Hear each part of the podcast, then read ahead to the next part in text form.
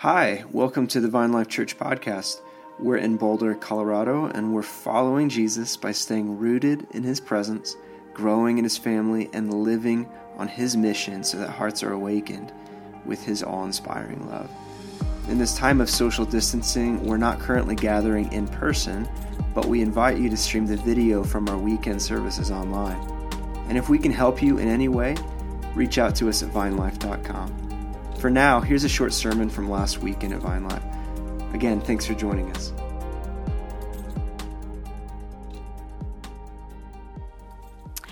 Good morning, Vine Life family.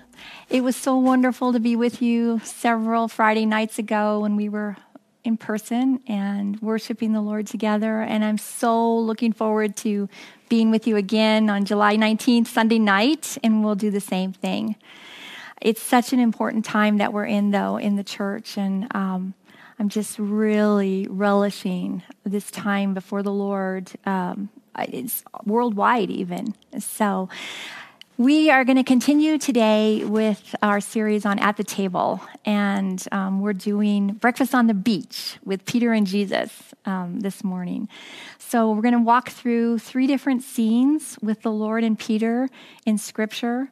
And um, as I read, I'm just going to help with um, us imagining what's going on with Peter in his life. So let's begin with John 13, 33 through 38. It says, Little children, I am with you a little while longer. You will seek me. And as I said to the Jews, now I will say to you, where I'm going, you cannot come. A new commandment I give to you, that you love one another, even as I have loved you that you also love one another. By this, all men will know that you are my disciples if you have love for one another. And Simon Peter said to him, Lord, where are you going? And Jesus answered, Where I go, you cannot follow me now, but you will follow me later. And Peter said to him, Lord, why can I not follow you right now? I will lay my life down for you. And Jesus answered, Will you lay down your life for me? Truly, truly, I say to you, a rooster will crow. A, a rooster will not crow until you have denied me three times. So, um, so the Lord is letting Peter know uh, that uh, he knows what's going on in Peter's heart. And Peter has no clue. And Peter is just filled with zeal to follow the Lord and to do whatever it takes, even to lay down his life. And I'm sure, like Peter, we can all relate to being zealous and having dreams and thoughts that we were going to follow him and do these things, and then it turned out quite differently. Um, but in Peter's heart, he's saying, I'm, I'm doing this. I'm laying my life down for you. And the Lord is telling Peter, You cannot follow me but you will follow me later. So I just want us to pay attention to that. So the next scene then that we're going to look at is the scene where Peter has already been through uh, Gethsemane with the Lord. The Lord has um, asked them to wait and to stay awake and pray. Um, as he goes and he asks the Father to take the cup. So he's been through all of this, and then the soldiers come and arrest Peter. I mean, rest Jesus. And, um, and so Peter is, has watched all this happening, and all the disciples fled. But Peter follows along as they're taking Jesus into custody. So let's pick that up. This is in Luke 22 54 through 62. Having arrested Jesus, they led him away and brought him to the house of the high priest. But Peter was following at a distance. After they had kindled a fire in the middle of the courtyard and had sat down together, Peter was sitting among them. And a servant girl, seeing him as he sat in the firelight and looking intently at him, said, This man was with him too. But Peter denied it, saying, Woman, I do not know him. And a little later, another saw him and said, You are one of them too. But Peter said, Man, I am not. And after about an hour passed, another man began to insist, saying, Certainly, this man also was with him, for he is a Galilean. But Peter said, Man, I do not know what you're talking about. And in a version in Matthew, it even says Peter's cursing now as he's denying him. And immediately, while he's finishing saying, I do not know him, uh, a rooster is crowing. And at that moment, the Lord turned and looked at Peter. And Peter remembered the word of the Lord and how he had told him, Before a rooster crows today, you will deny me three times. And he went out and wept bitterly. So, this is just the worst night in Peter's life, where everything he thought he was going to hold and carry for the Lord just slaughtered. And what makes matters worse is we can imagine with Peter is that he's sitting by the coals for we know for over an hour, looking into the fire, listening to the questioning of Jesus and the beatings of Jesus, not too far away, uh, not too far away, so that the Lord could still look and see Peter when the when the rooster crowed. And we know that um, Peter is devastated because he's just been shown what is actually truly in his heart or what capacity he actually has in laying his life down for the Lord, which he does not have. And so um, then, then we know that Jesus is crucified and he's resurrected and he appears to the disciples and to Peter um, a, a few times. But now we're going to pick up this scene, and I want you just to close your eyes as we read this third scene. Um, um, and it's on the beach. Um, and a beach, before we go into the scripture, the beach is symbolic in scripture, in visions, in dreams. It's a place where something ends and something begins. So if we're looking at it literally as an ocean and a beach or a lake and a beach, we could say that the land ends and the water begins. Or we could say that the water ends and the land begins. But it's this place of boundary in the middle where something is ending and something is beginning. And that is right where we find Peter and the disciples with Jesus on this third manifestation of him. You see, Jesus' time on the earth and his ministry on the earth is finished, and yet something has yet to start to begin. The church age has yet to begin here. And this is where we find them in this scene, in this place of boundary. After these things, Jesus manifested himself again to the disciples at the Sea of Tiberias. And he manifested himself in this way Simon Peter and Thomas, called Didymus, and Nathanael of Cana in Galilee, and the sons of Zebedee, and two others of his disciples were together. So if you count that all up, it's like seven disciples are there. And Simon Peter said to them, I am going fishing. And they all said, We're going to come with you. And they went out and got into the boat, and that night they caught nothing. Now, a lot of people have said that when Peter says, I'm going fishing, he's kind of reached the place of, I'm going back to what I knew before this whole thing with Jesus happened. I'm going to go back and pick up where I was. And the disciples were with him said, well, We'll come with you. And so here they are in the boat um, in that place. But when the day was now breaking, Jesus stood on the beach. And yet the disciples did not know what, that it was Jesus. And so Jesus said to them, Children, do you have any fish? Do you have any? And they answered, No. And he said to them, Cast the net on the right hand side of the boat, and you will find a catch. And so they cast, and then they were not able to haul it in because of the great number of the fish. Therefore, the disciple whom Jesus loved said to Peter, It's the Lord. So when Simon Peter heard that it was the Lord, he put on his outer garment, for he was stripped for work, and he threw himself into the sea. But the other disciples came in the little boat, for they were not far from the land, but about a hundred yards away, dragging the net full of fish. So when they got to on the land, they saw a charcoal fire already laid and fish placed on it. And bread was there. And Jesus said to them, Bring some of the fish that you have now caught. And so Simon Peter went up and drew the net to the land full of large fish, a 153. And although there were so many, the net was not torn. And Jesus said to them, Come, let's have breakfast. None of the disciples ventured to question him. Uh, who are you? Knowing that it was the Lord Jesus. And he came and took the bread and gave it to them, and the fish likewise.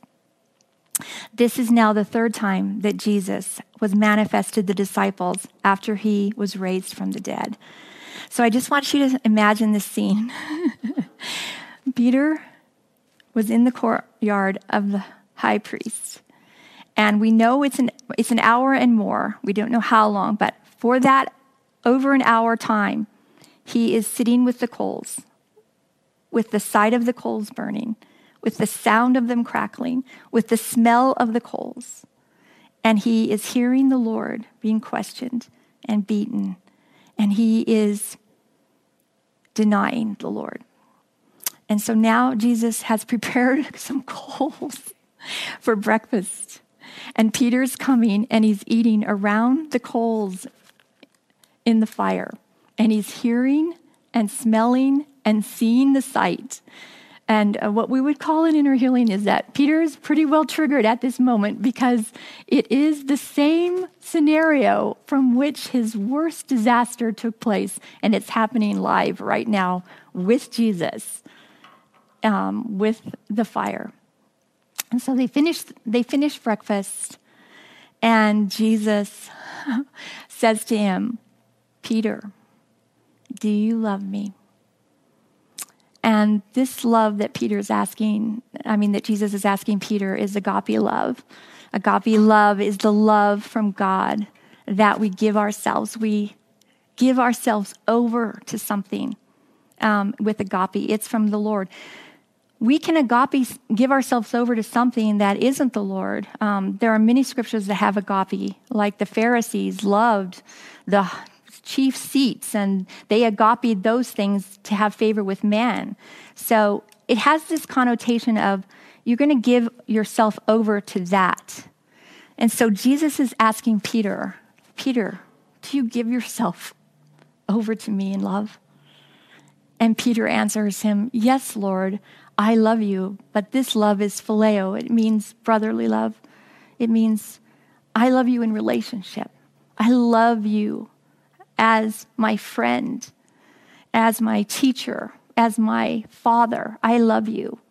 It's a different kind of love than giving over. And of course, Peter is not about to say to the Lord, Yes, I love you, to give myself over to you when he's just been through what he's been through.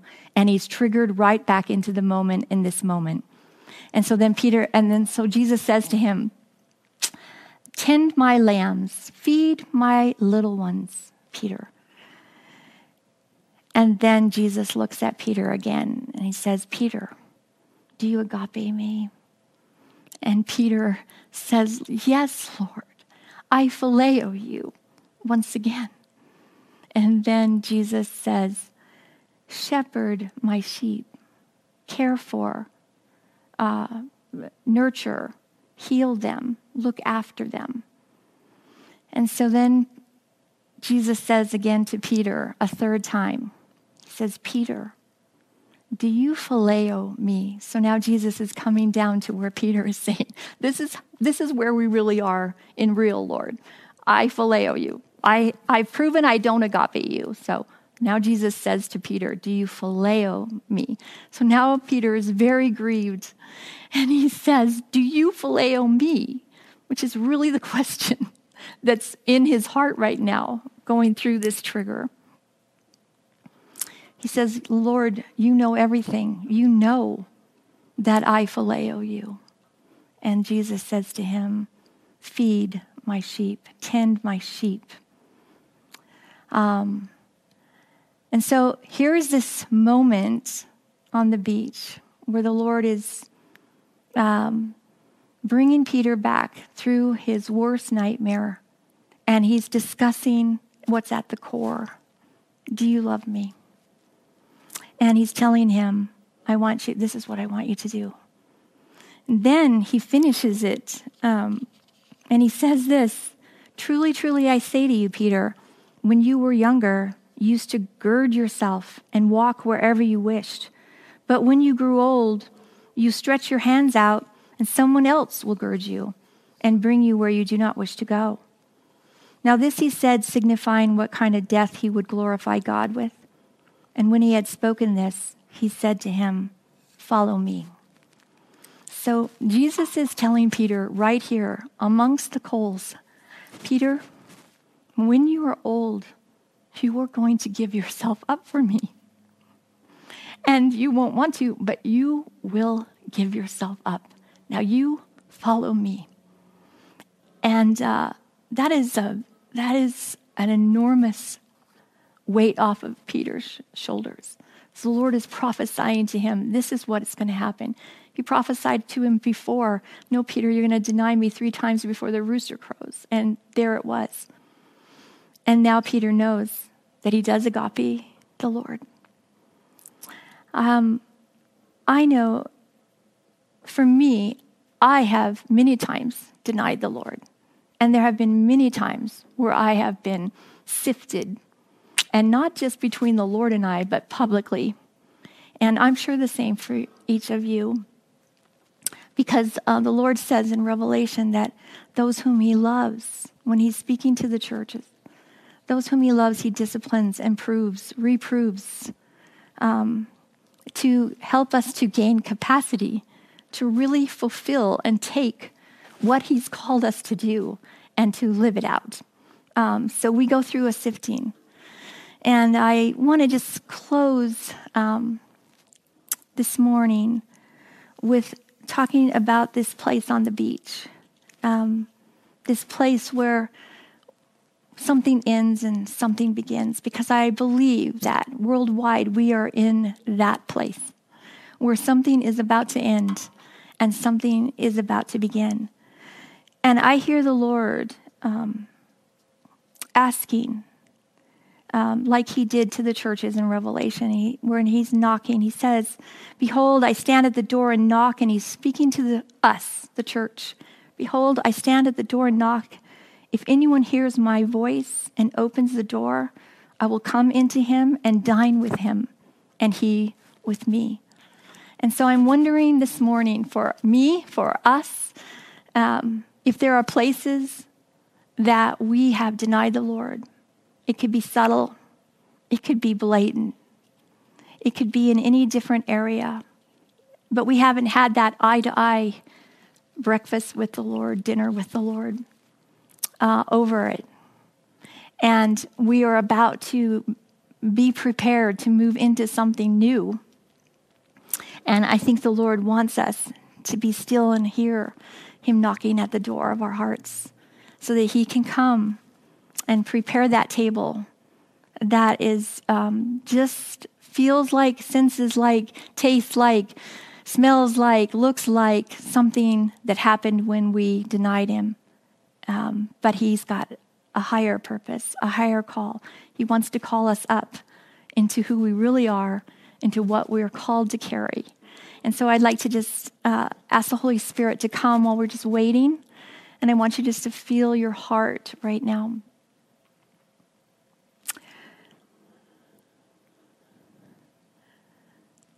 Lord, the door to our hearts. We ask that uh, they would be soft, that we could feel them, that we could hear the knock on those doors in our hearts that we would open to you, Lord, that you would come in and dine with us. Each of us, Lord, in our own scenarios, in our own different ways that we thought we would move ahead and uh, follow you in some way that's awesome, but fell very short from that, Lord. And Lord, that we would have that eye to eye with you where you would tell us who we are and what we are going to do, that we could follow you right now in this place. In Jesus' name, amen. So that is um, between the Lord and us in terms of restoration and purpose. But as we look around to those the Lord has asked us to watch over, to tend, to feed um, those people in our lives, the Lord extends an invitation to each one of us to speak to them about who they truly are, um, what is truly in their hearts, and the capacity of what the Lord wants to do as He shows that to us for them. Um, we have that opportunity around us all the time.